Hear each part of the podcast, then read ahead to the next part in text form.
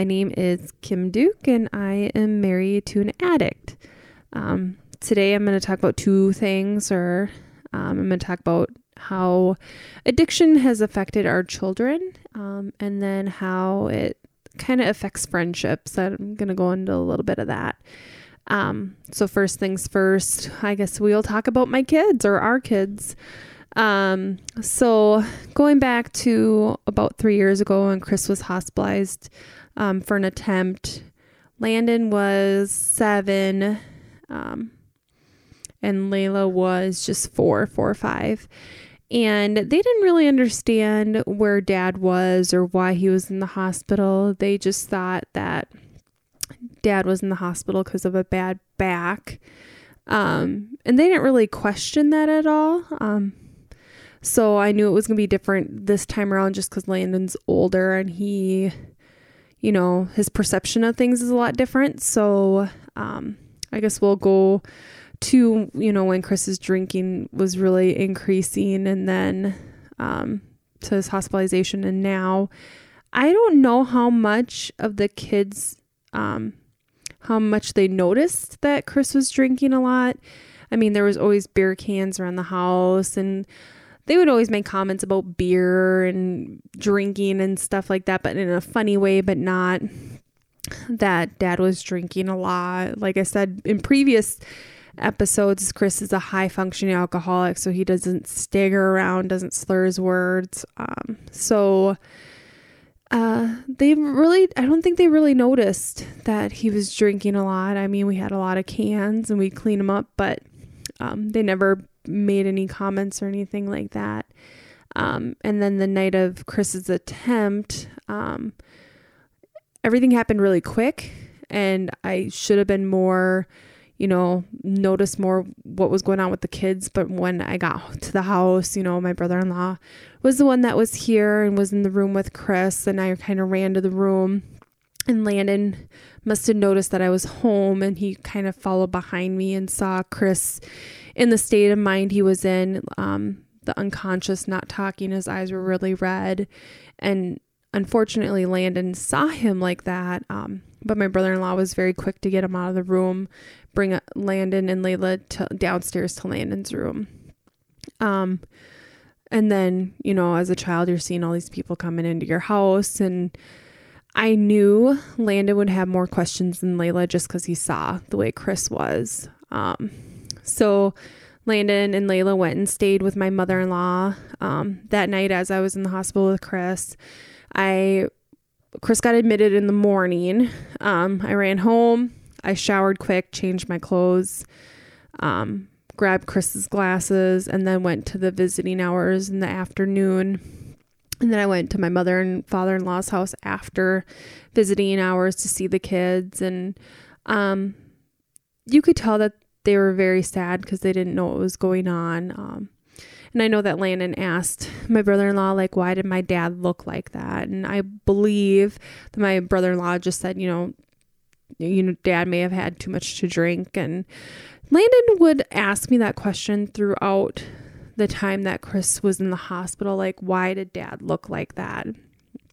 And working as a mental health professional, but I mean, I was unsure myself of how to approach that situation. Um, you know, I didn't want to lie to Landon either. Um, but I also didn't want to go out right and like right at it and tell him exactly what had happened either because I didn't know what he understood of what the situation was going on. Um, and then, you know, we took the kids to visit Chris and um, they had more questions this time around. They noticed, you know, dad's wearing brown scrubs, and they even made comments like, I feel, is dad in jail? Like he's locked up. Is he in jail? Why is everyone wearing brown scrubs? Um, stuff like that. And I just, you know, kept saying, dad's in the hospital. He's just getting help. Um, and I, I they never, we never talked. His previous hospitalization, we focused, dad's in the hospital because of his back. He's in the hospital because of his back. Um, and this time around, it was more, I guess I didn't know how to approach it. Um, and thankfully, working in the field, I know there's professionals out there. So I did reach out to a child therapist and I actually had a meeting with her and she was great. She gave me all this information on how to talk to Landon um, and Layla. Um, but Layla didn't have as many questions, obviously, than Landon because he saw Chris. Um, and we had a really good conversation. And Landon and Layla were home probably for two days out of school. And then in my head, I knew I had to get them back to school. Um, and I didn't right away tell the school what was going on, but I um, I did have them go back to school, and that was one of the things the therapist actually said was really good for kids is to get them back into their routine, what was normal for them. Um, you know, if I would have kept them at home longer, um, I'm sure that they would have had more questions and children cope in different ways than adults, you know, getting back to school and to, you know, seeing their friends and doing schoolwork. Um, and then we would obviously visit Chris um, in the evenings, and I would go visit during the day. Um, well, I'm trying to think more things that was helpful. Um, I did eventually reach out to the school because Landon, he missed a couple days. Obviously, you know, the day that Chris went to the hospital or when he was admitted was a Monday morning. So Landon and Layla missed school that day and they missed Tuesday just because I was so exhausted. I didn't sleep at all Sunday into Monday, so I kept them home Tuesday because I was tired and I knew that they were probably also very tired. Um, so, you know, missing two days of school when you're in intermediate school, Landon had a lot of homework. And I remember that day I was downstairs in our lower level and he walked in the door and I went to check and, you know, see how their day went. And Landon immediately fell to the ground and was crying hysterically. Um, so obviously, you know, I went to check on him to see what was going on, and he just was so overwhelmed with schoolwork. You know, he missed all the, all the schoolwork that he needs to catch up on, and so that was, you know, we sat down and we did what we could. You know, we're gonna go visit dad, and you know, a couple hours. Let's do what we can. Um, so we did, and he was able to kind of mellow out, and we um I did reach out to the school after that. I just reached out to his teacher to let her know. Um, and I, in the future, you know, if I could tell myself back then, I would have probably reached out to the school sooner just because he took it really hard having all that homework. And my dad's in the hospital, and now I have all this homework, and I don't know what my life is going to look like in the next month or so, or when my dad's going to get out. So it was a lot for Landon. And Landon is our he is our sensitive, emotional child. Layla kind of just does her own thing. And so it was a lot harder on Landon um, than Layla. Um, but uh, I'm trying to think. He would meet with the school social worker, which was, they didn't really talk about what was going on, but she knew I did reach out to her. But um, they, she kind of took Landon into her office an hour a week and they would um, play games, stuff like that. And that was really helpful for him and he enjoyed that. Um, and then I didn't really think Lena was adjusting pretty well. I mean, uh, he would occasionally ask me that question, why did dad look like that? And then I would kind of turn the question back on him, like, well, why do you think dad looked like that? And then we never kind of got to an answer of why he, like, what Landon was thinking in the moment. And I directly didn't want to come out and tell Landon what had happened. Um, that night. Um, and then we did eventually have a, session. It was me, Landon, and the therapist. And we had a, you know, we talked about things about his dad, things that he likes about his dad. Um, and it was a great session. And she actually thought Landon was adjusting pretty well for what had gone on. And, um, and we haven't had actually Landon back to a therapist since then um, his social worker, you know, now the school counselor, social worker will reach out to me via email since the kids aren't in school and just check and see how Landon's doing. Um, but he, you know, it was, he did pretty good. And then Chris came home.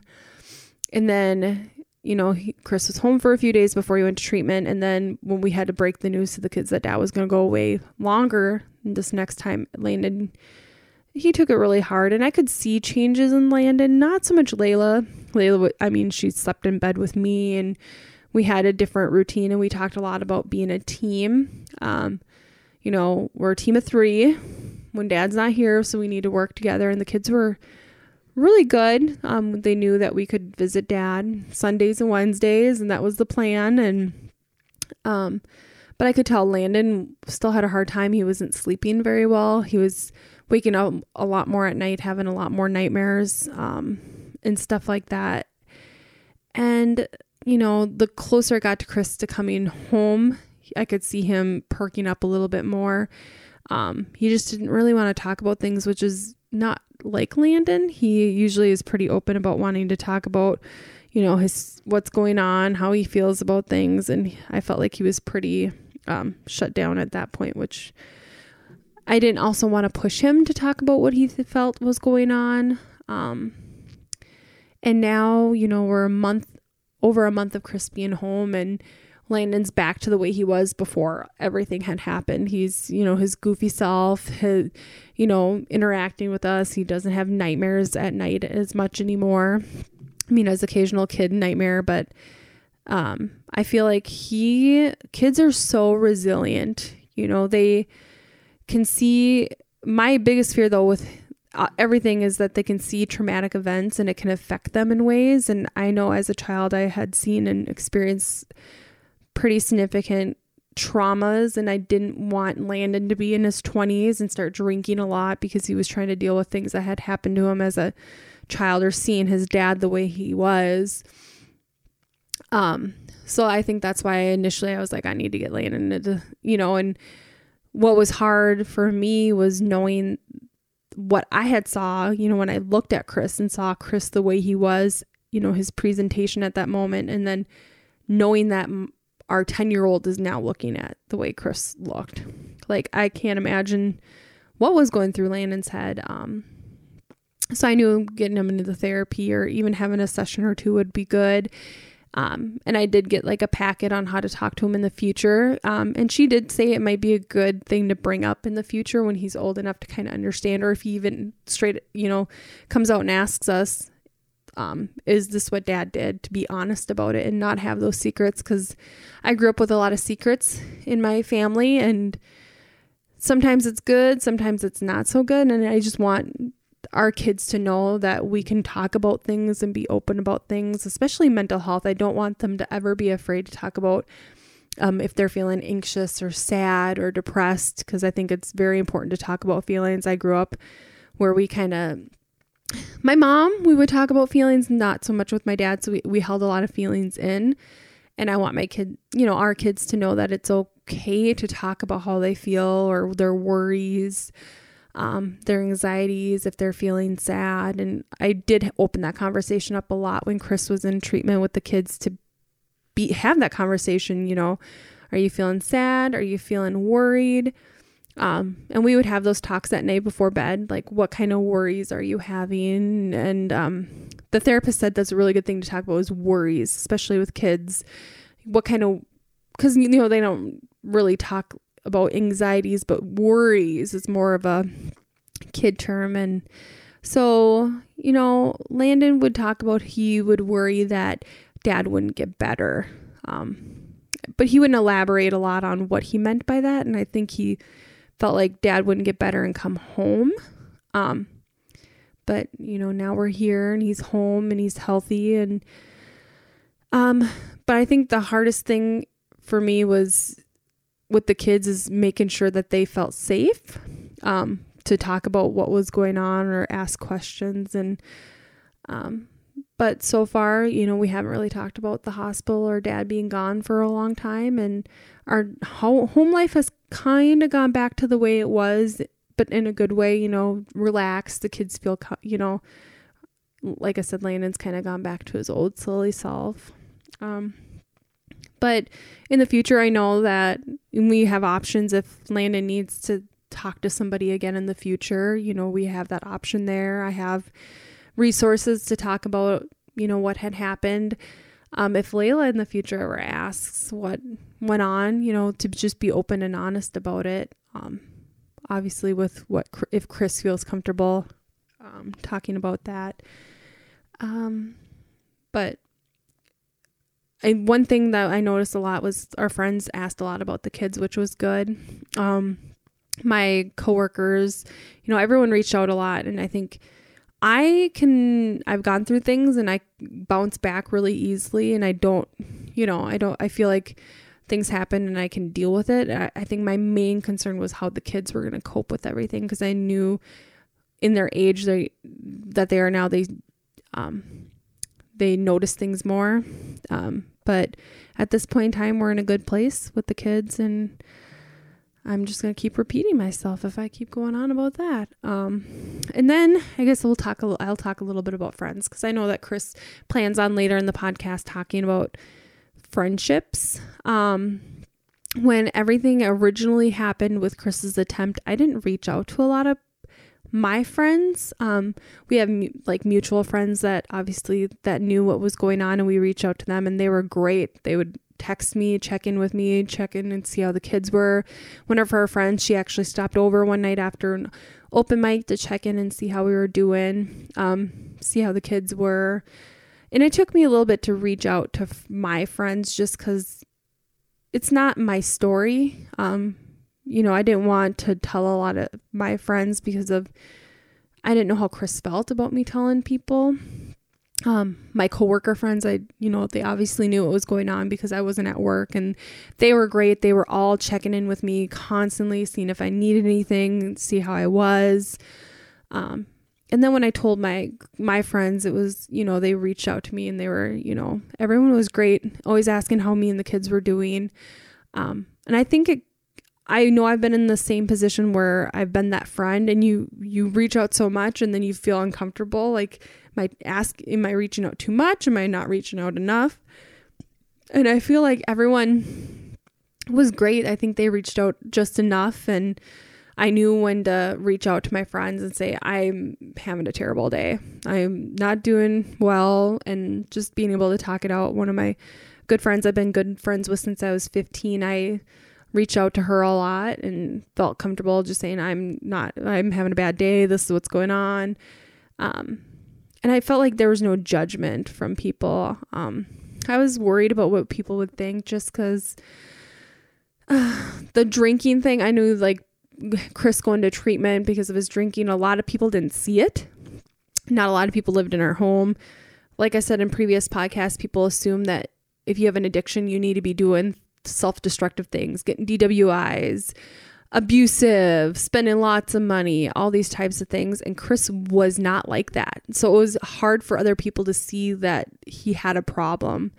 You know, I remember him making a comment to some friends and saying, Well, what did you do to, you know, what did you do to make him feel like you need to stop drinking? And it's like, when you're doing something enough and you're spending an you know there's ways things can be addictions without having all that self-destruction so i was kind of con- worried about what our friends would say um, when you know i said that chris would be going to treatment and i would hope that people were supportive and people were um, you know i have good friends that are still you know, very supportive. They were supportive when Chris was in treatment, asking me how things were going, reaching out to me, trying to keep in contact. Because I am one of those people that I will become a hermit and not reach out to people when I, you know, granted, I did to a few friends, but there are times where I'm like, I don't want to bother people anymore. I don't want to bother people with me feeling sad today or struggling and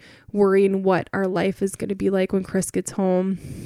You know, worrying about the kids are sick and it's just me and I have I'm taking care of everything and making sure everything's taken care of at home. Bills are taking care of everything while Chris is in treatment focusing on himself, trying to not have him worry about what's going on in our life. Um so I you know, that's one thing that I tried to be better about was reaching out to people when I needed it and my friends and keeping that big support system close. Um, and I guess now it's hard to hang out with friends. We've done FaceTimes with friends and stuff like that, which is great and keeping in contact that way. Um, I guess I get nervous about when you know, all the restrictions are lifted with this COVID going, you know, COVID and quarantine and everything, what things are going to be like. Are people going to want to hang out with me and Chris? Are p- friends going to want to be around us knowing that neither of us drink? And we had a very interesting conversation, you know, about when we would be around other people that wouldn't drink and you almost feel uncomfortable. Like we've had this conversation where you know, sometimes people just don't drink uh, or, you know, they can't drink or, you know, whatever else. And you would go to bonfires or hang out with a group of people. And if someone doesn't drink, you almost feel uncomfortable. Like, do I talk to that person? Do I interact with them? And so I'm wondering, you know, I wonder how our friends are going to react to us. And I hope that they feel like that we want to be around them if we're there and that we're not, you know, going to be uncomfortable if they're drinking and we're, you know, I'm making the choice not to drink to support my partner. And, you know, obviously he's not drinking because it's, you know, it's an addiction for him. And so I guess I wonder what it's going to be like after, you know, once we start hanging out with people more again, not on FaceTime, and um, hope that we keep those connections. Uh, you know, I have friends that don't drink, and obviously I'm still very close to them. And even when I would drink, they were still close with me. So I'm hoping that our friends still reach out to us. Um, but we, I really hope we just keep that tight circle and that they're there. And um, we did get a question. I know I'm kind of. What do you think? What do you say to people who don't think their addictions are as bad as others? Um, I think an addiction's an addiction. I don't, and I've talked to people about this in the past, um, and in my current role with mental health, you know, my depression's not as bad as this person's, or my anxiety is not as bad as this person. I shouldn't be seeking help because they have it worse than me.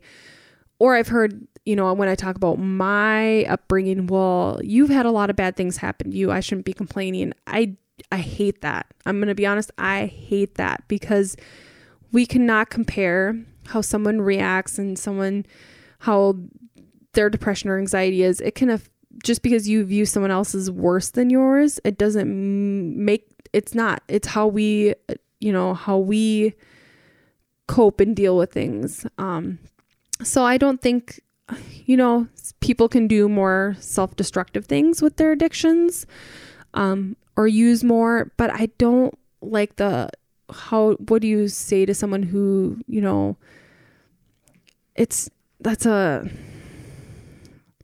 trying to think of the right words to answer that because I feel like an addiction's an addiction and it, you know, I mean, chemicals can affect people differently, you know, different substances can affect people differently. People, you know, people can have addictions to shopping, people can have addictions to food and stuff like that. And it can be self destructive in different ways than chemical substances or drugs.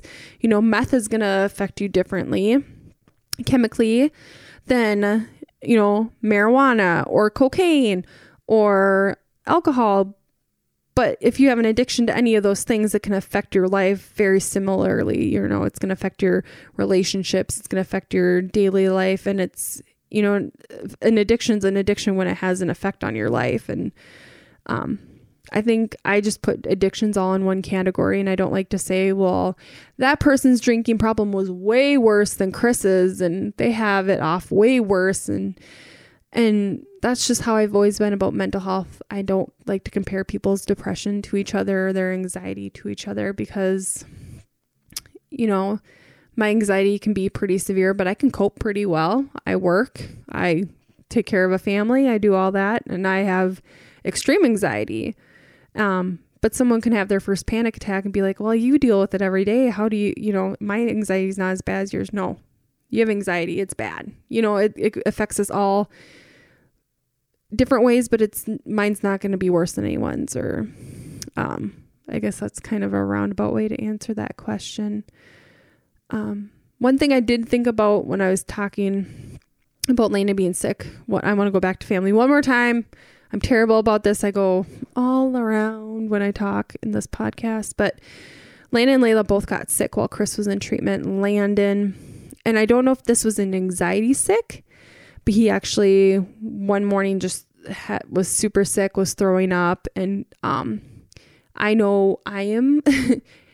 when my life is overwhelming or I'm overly stressed, I throw up, and I saw that in Landon too, where he was, you know, overly stressed.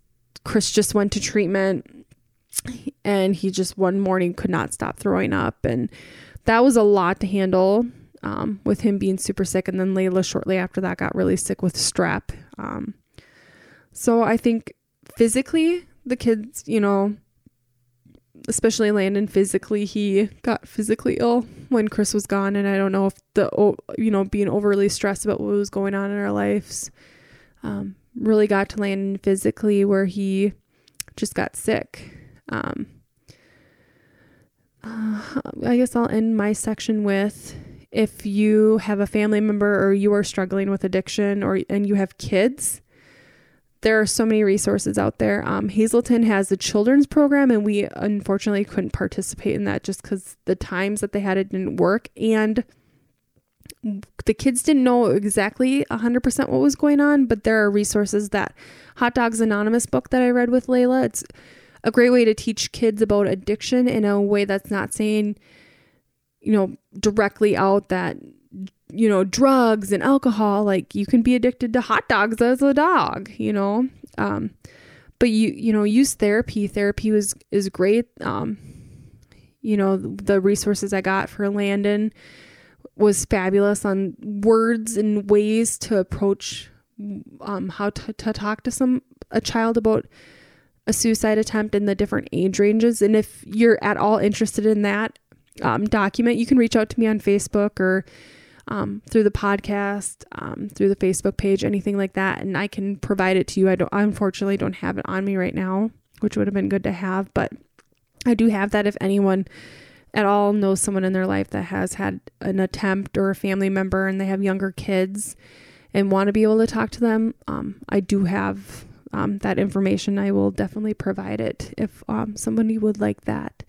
Um, but and at the end of it, kids are amazing. They're resilient.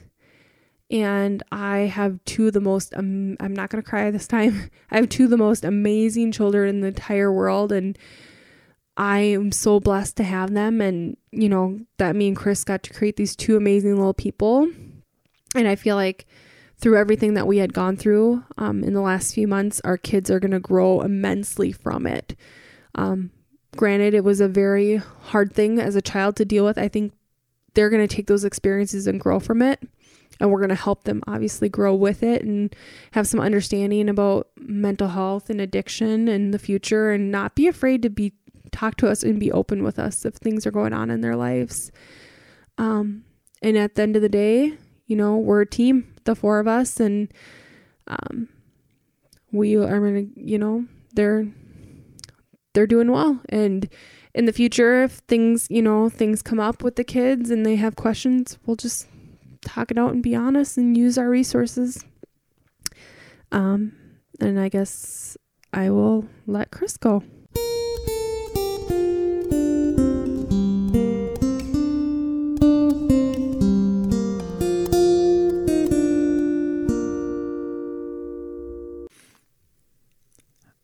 Hi, my name is Chris, and I'm an alcoholic.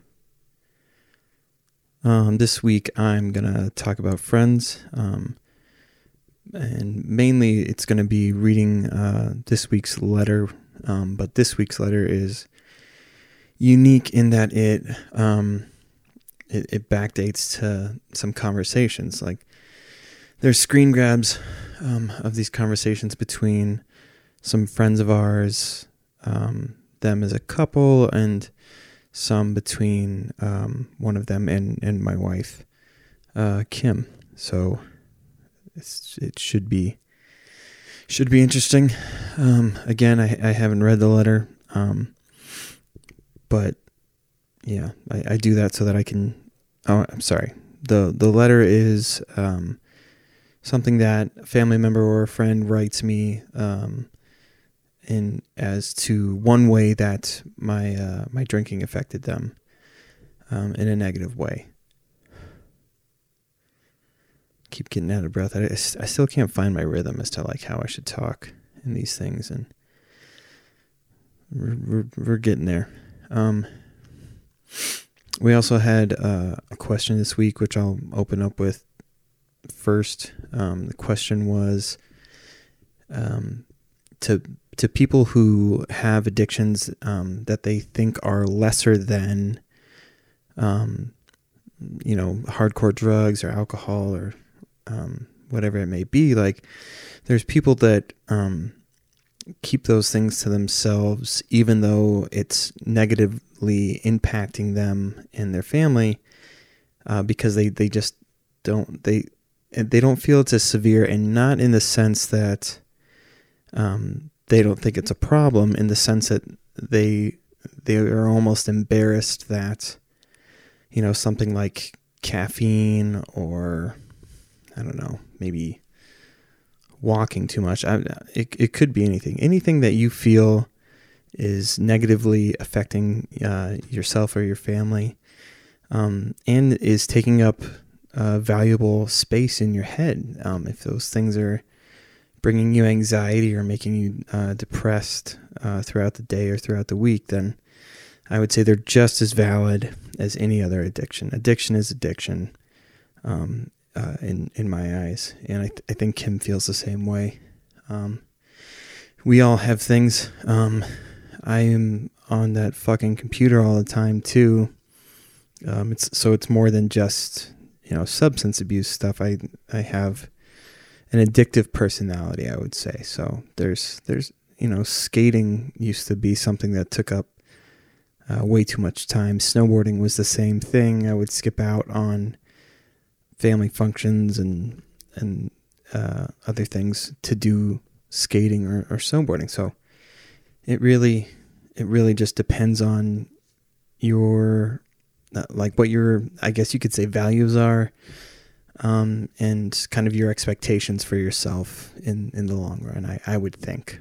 Um, so I hope that helps. Um, I hope that anybody who thinks that they have uh, those things, or people who so something that they they talk about um, when it comes to addiction uh, is something called cross addiction, um, which so while you were drinking, maybe you were looking at porn, or while you were drinking, maybe you were snorting cocaine, like, or vice versa. Like if if one addiction led you to another addiction, um, they're both things that you have to address. One might be more imminent than the other, but um, yeah, cross addiction is something that they they talked about. Um, another thing in the realm of cross addiction is people in recovery. Uh, they will. They will. It's it's dangerous to start a new relationship because you feel like you've overcome something. You're this brand new person, fresh out of treatment, um, or fresh in recovery, um, and you're you're kind of on cloud nine, uh, but you're you know you're still in the danger zone. If you start a new relationship in that doesn't pan out or you relapse, um, it then can can double down on on the negative effect that it has on your life. Um, so if you're listening to this and you have gone through treatment and didn't hear that stuff, um, I would I would definitely look into cross addiction and kind of how it pertains to your life. And then on the um, on the other hand, uh, if you're in recovery and you're feeling like you've conquered the world, don't. Um, I just no bullshit. Don't don't kid yourself. Like I I'm fully aware that I'm uh, still an addict. I was at, at a friend's house today. Um, and there was a big handle um, or a big bottle of uh, Tito's vodka on top of the fridge. Oh fuck, man! That was um, I just kept staring at it. I like I was talking to my friend and I was able to hold the conversation, but I just could not get my eyes off of that fucking bottle. And you know, I, I didn't uh, you know, didn't didn't take a drink. I didn't try to do anything, and he, they weren't drinking either. Um, but that just goes to show, like, this is, you know, this is something that if we're not paying attention and not, you know, doing the work, then we can we can get fucked pretty bad. Um. So, um, yeah that's that's kind of what I've been going through.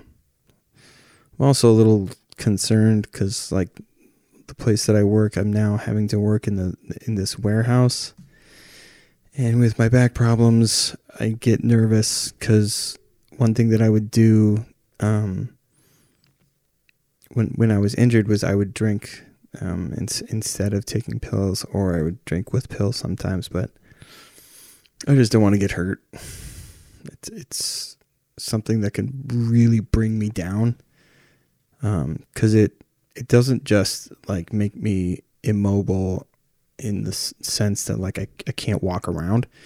It makes me it makes it difficult to even sit for extended periods of time so i'll have to lay down a ton which ugh, it's just always a always a drag. Never a good time. Sorry about that. Okay so now on to the letter. Um, and this again, there's screen grabs of, of text messages between people um, dating back to January 9th of this year. Uh, but I, I have this letter that I'm, I'm supposed to read uh, before I, dive into that. Okay. Chris, uh, finding the right words to share is so difficult. I have attached some text message chains uh, with myself, my uh, my spouse, and Kim. I hope this gives you a small glimpse into how much we care about you and also how much uh, worry and concern we all have for you. Sometimes knowing the behind the scenes stuff uh, helps paint a, a picture of what you saw from each of us. Nice. Thank you for that. All right, here we go.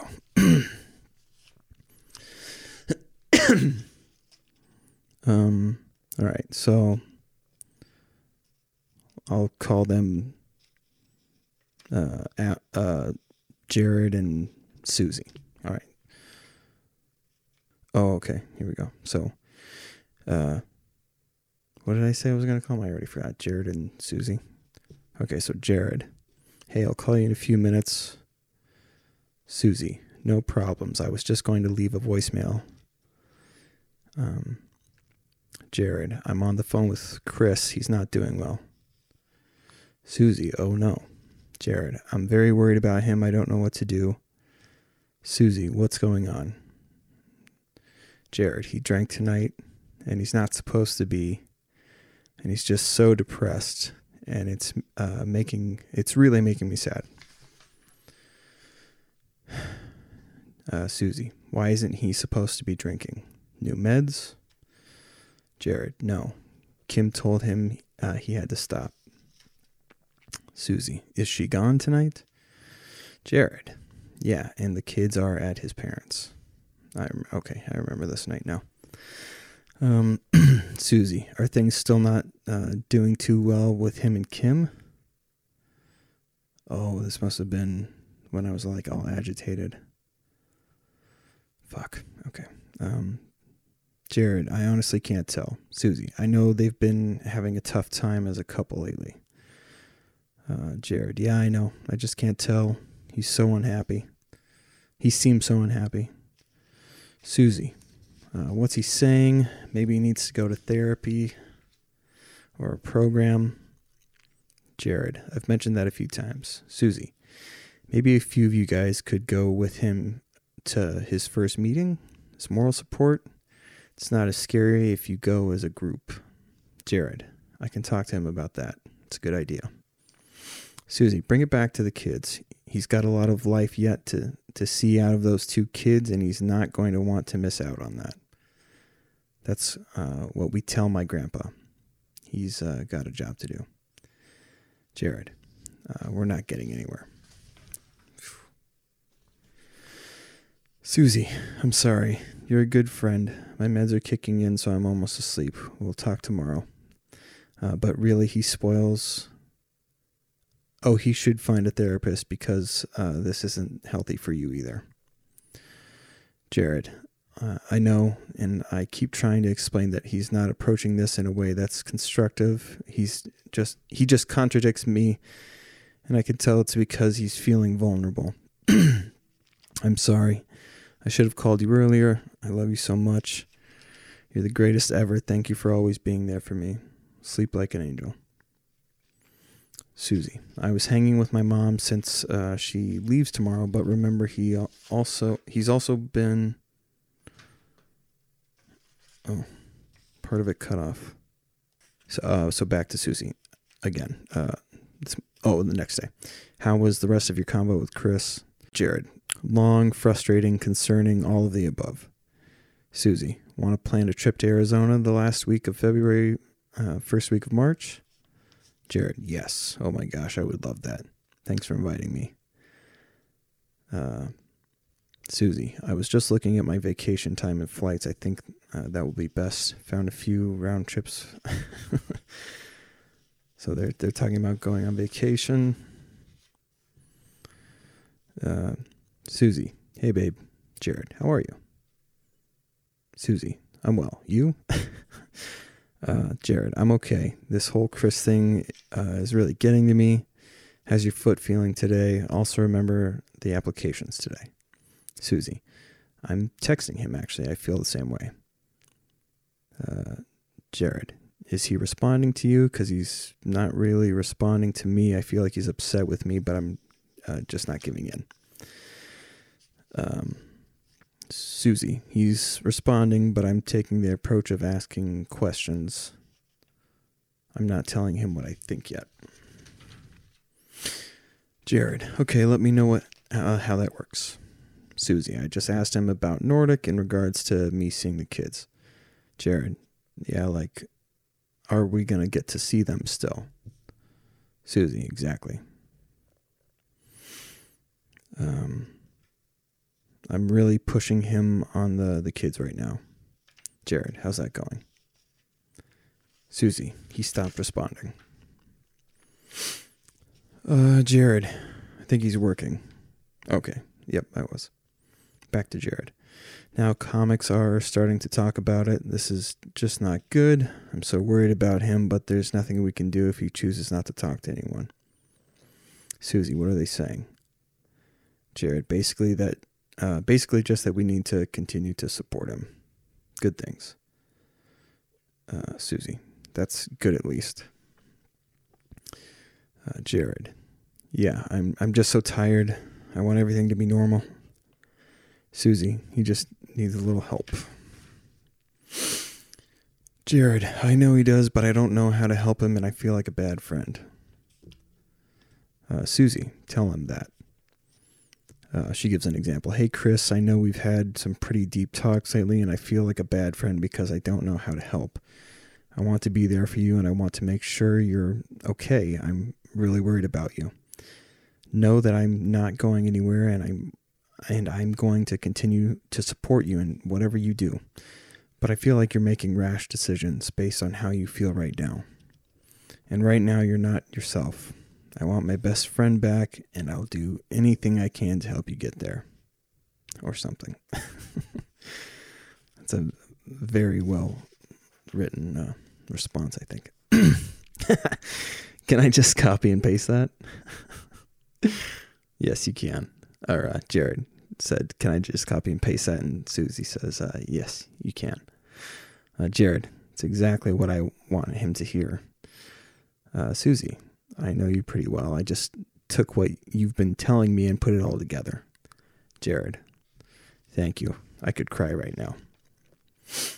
Uh, Susie, chin up. I love you. Jared, love you too. All right. Uh, Susie, did you text Chris today? Um, Jared, yeah, I did. Susie, did he respond? Jared, no. Uh, Jared, he, uh, hey, he just responded to me. Hope he did for you as well.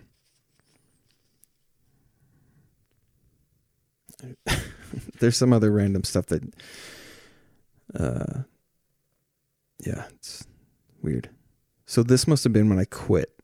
So I quit doing comedy, and I was running this open mic, um, and I had quit that like just dead stop. I think the week before my birthday, I had, I had quit. Um, it's it's kind of hard to remember. Um, okay. So this is that individual um, on the Tuesday night, which is normally when when the, that open mic was, and and they kind of took up the the helm to to host that. Uh, okay, Jared. Chris showed up and he's doing a set. Susie. What? Jared. Yeah. I'm so happy. He's laughing and enjoying himself. Susie, less pressure. Please tell him hello. Jared, I did. Susie, buy him kombucha or a soda for me. Uh, Jared, he's leaving, but I told him hi. Uh, Susie, love you. Jared, I love you too. Uh, this is not good. I'm so worried about him. What the fuck? Am I missing something? Sorry, guys. Uh, okay, so there must have been a, a text message about me being on the phone with him um, the night of my attempt. I'm thinking. Yeah. Okay. Um, you still on the phone with him? Yes. Uh, uh, Su- sorry, Susie. You still on the phone with him? Jared. Yes. Um, Susie, you need to call in the morning. Uh, it is not healthy for you to to be everyone's outlet and not have one of your own. Jared, I will.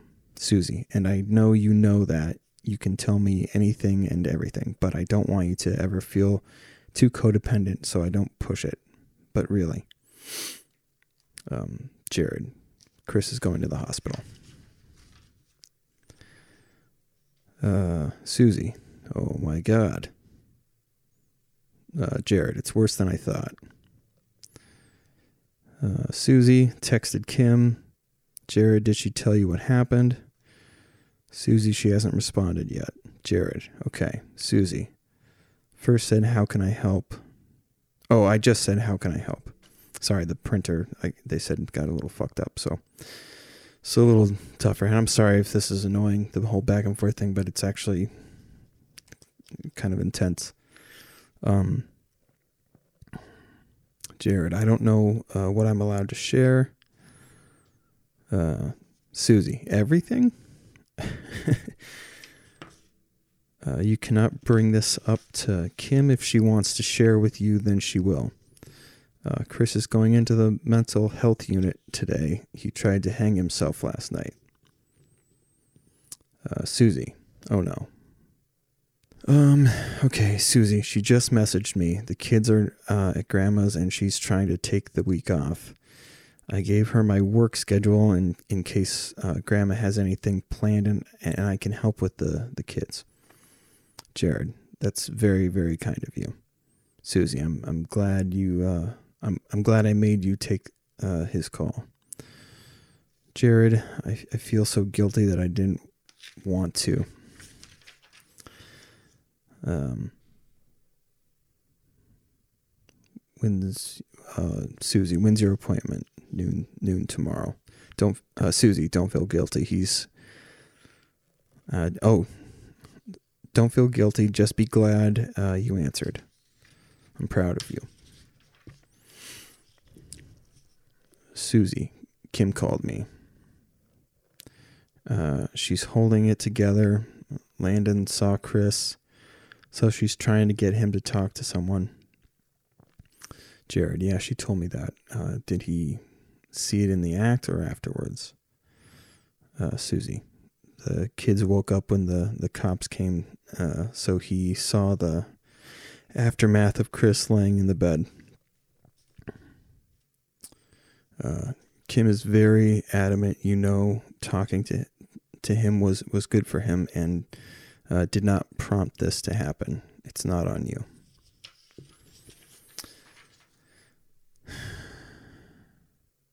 Jared, I, I still can't help but worry.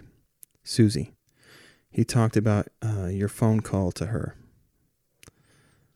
Um, Jared, good or bad? Susie, good. He was glad you chatted, but apparently he doesn't uh, feel remorseful about what he did. And Kim was saying that uh, the last time he attempted. He just wanted to finish what he started. Um, so she's uh, really glad he went willingly and wasn't committed. Um, and she loses it whenever she thinks about the kids. They just know that dad is very sick and the doctors are going to try and help him get better.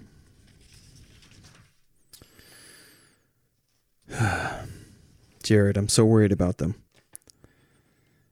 And him. Susie.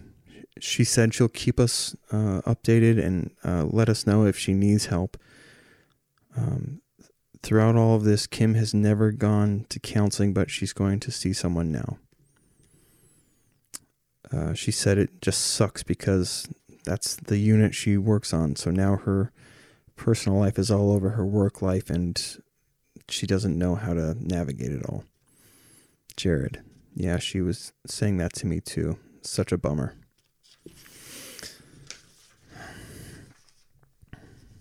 Susie, Chris got discharged from the hospital tonight. Uh, it was unexpected, but he got home around five. Kim Kim said. Jared, oh boy, is everything okay? Susie, rehab is going to be expensive. I mentioned offer. Uh, she said that would be so kind and, and wouldn't be upset by it. She just, uh, she said he seems to be doing well. Um, Jared, okay, then I'll mention it to. Oh, they were they were gonna do like a fundraiser or something. Um, I know that that was uh something that they wanted to do. I don't I don't know if that ever happened, but that's okay. Um, uh, Jared, this is like a week later. Just talked to Chris. He sounds so good, just glowing. Um, Susie, did he call you? Jared.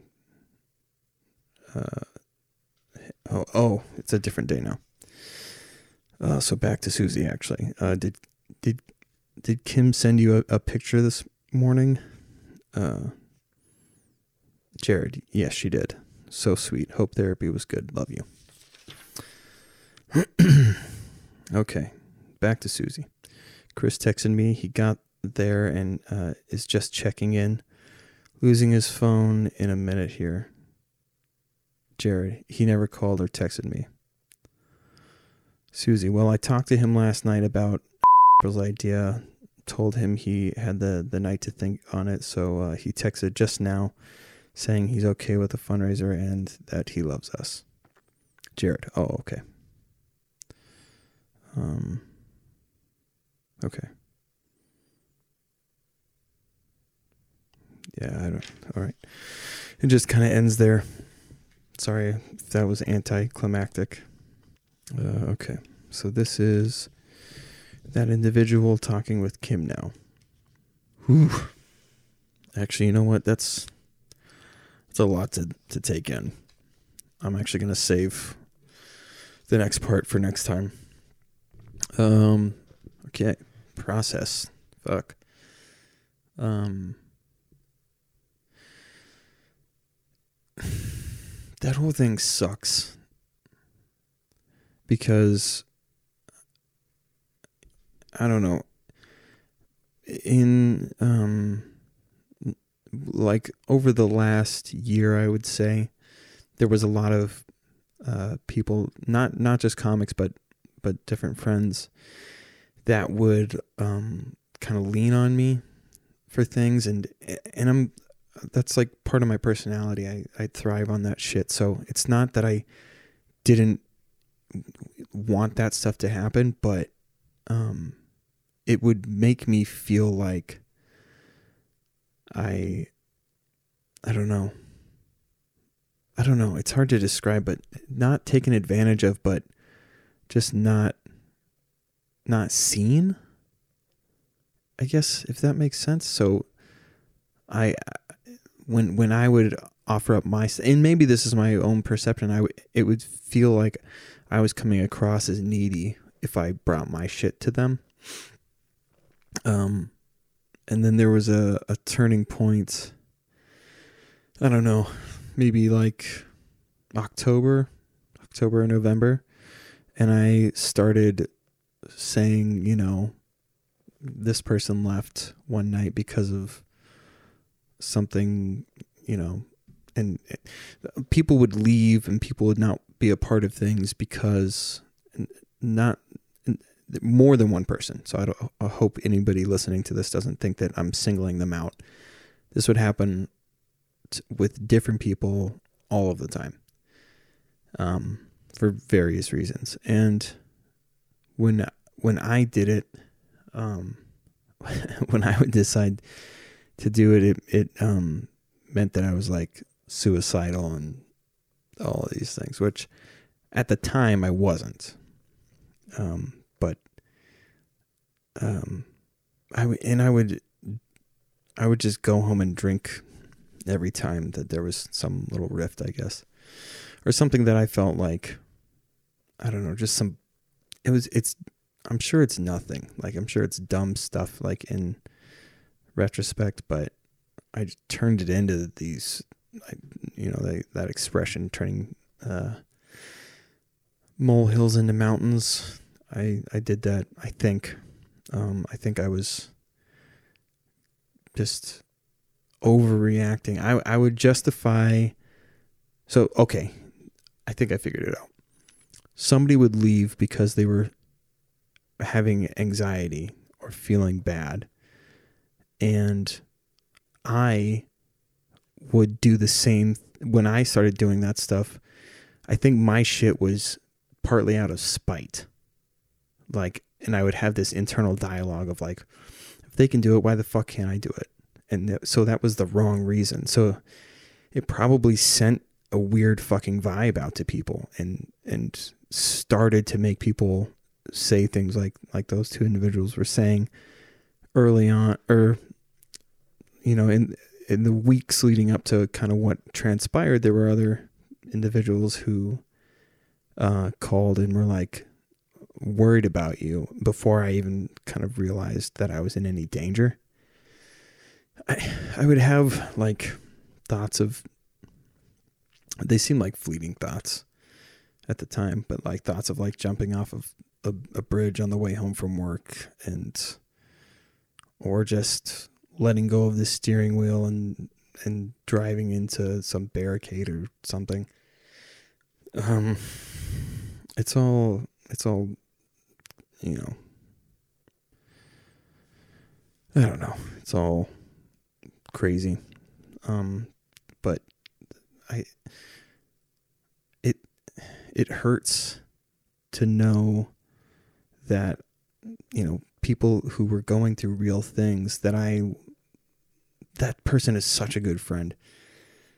The fact that I I let myself be petty and spiteful and think that it's okay for me to like more or less storm off um, and kind of blow off our friendship like that um, and expect everything to be okay in the end, or for them to like be okay with it for just because they had done something similar.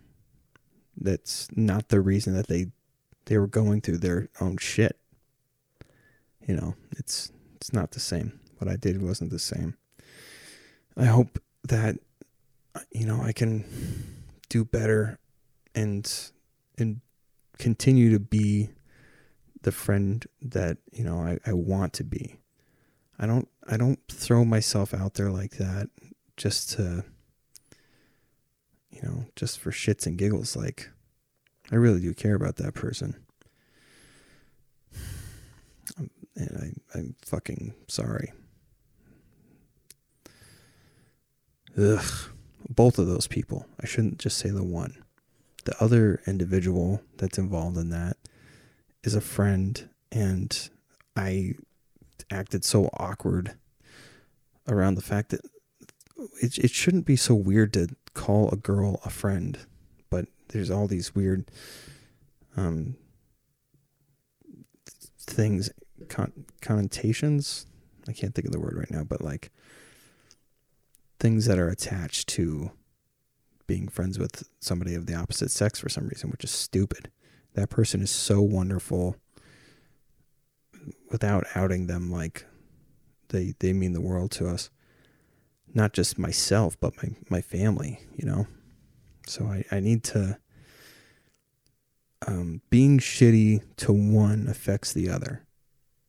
That's just, that goes for any relationship. So i need to do better for both of them so that we can continue to have the the friendship that we have and um, once all this COVID shit is done, hopefully we can hang out with them and, and everybody else. You know. Um. Thank thank you guys for listening. Um, the month of April was, man, it, th- th- doing this has helped myself so much, and and I know it's helped Kim so much. Um, so please share and subscribe this all over the place. Uh, we want to keep doing this. I, for me, like for my sobriety, but for Kim, I, I hope that it's um, an opportunity for her to get shit off of her chest. Um, and uh, yeah, we're on YouTube and Apple Podcasts and all of the basically everywhere you can get podcasts. Uh, we'll be on iHeartMedia soon, hopefully. Um, and uh, any questions, you can feel free to email them to duckduckgrayduke at gmail.com. And with that, I will pass.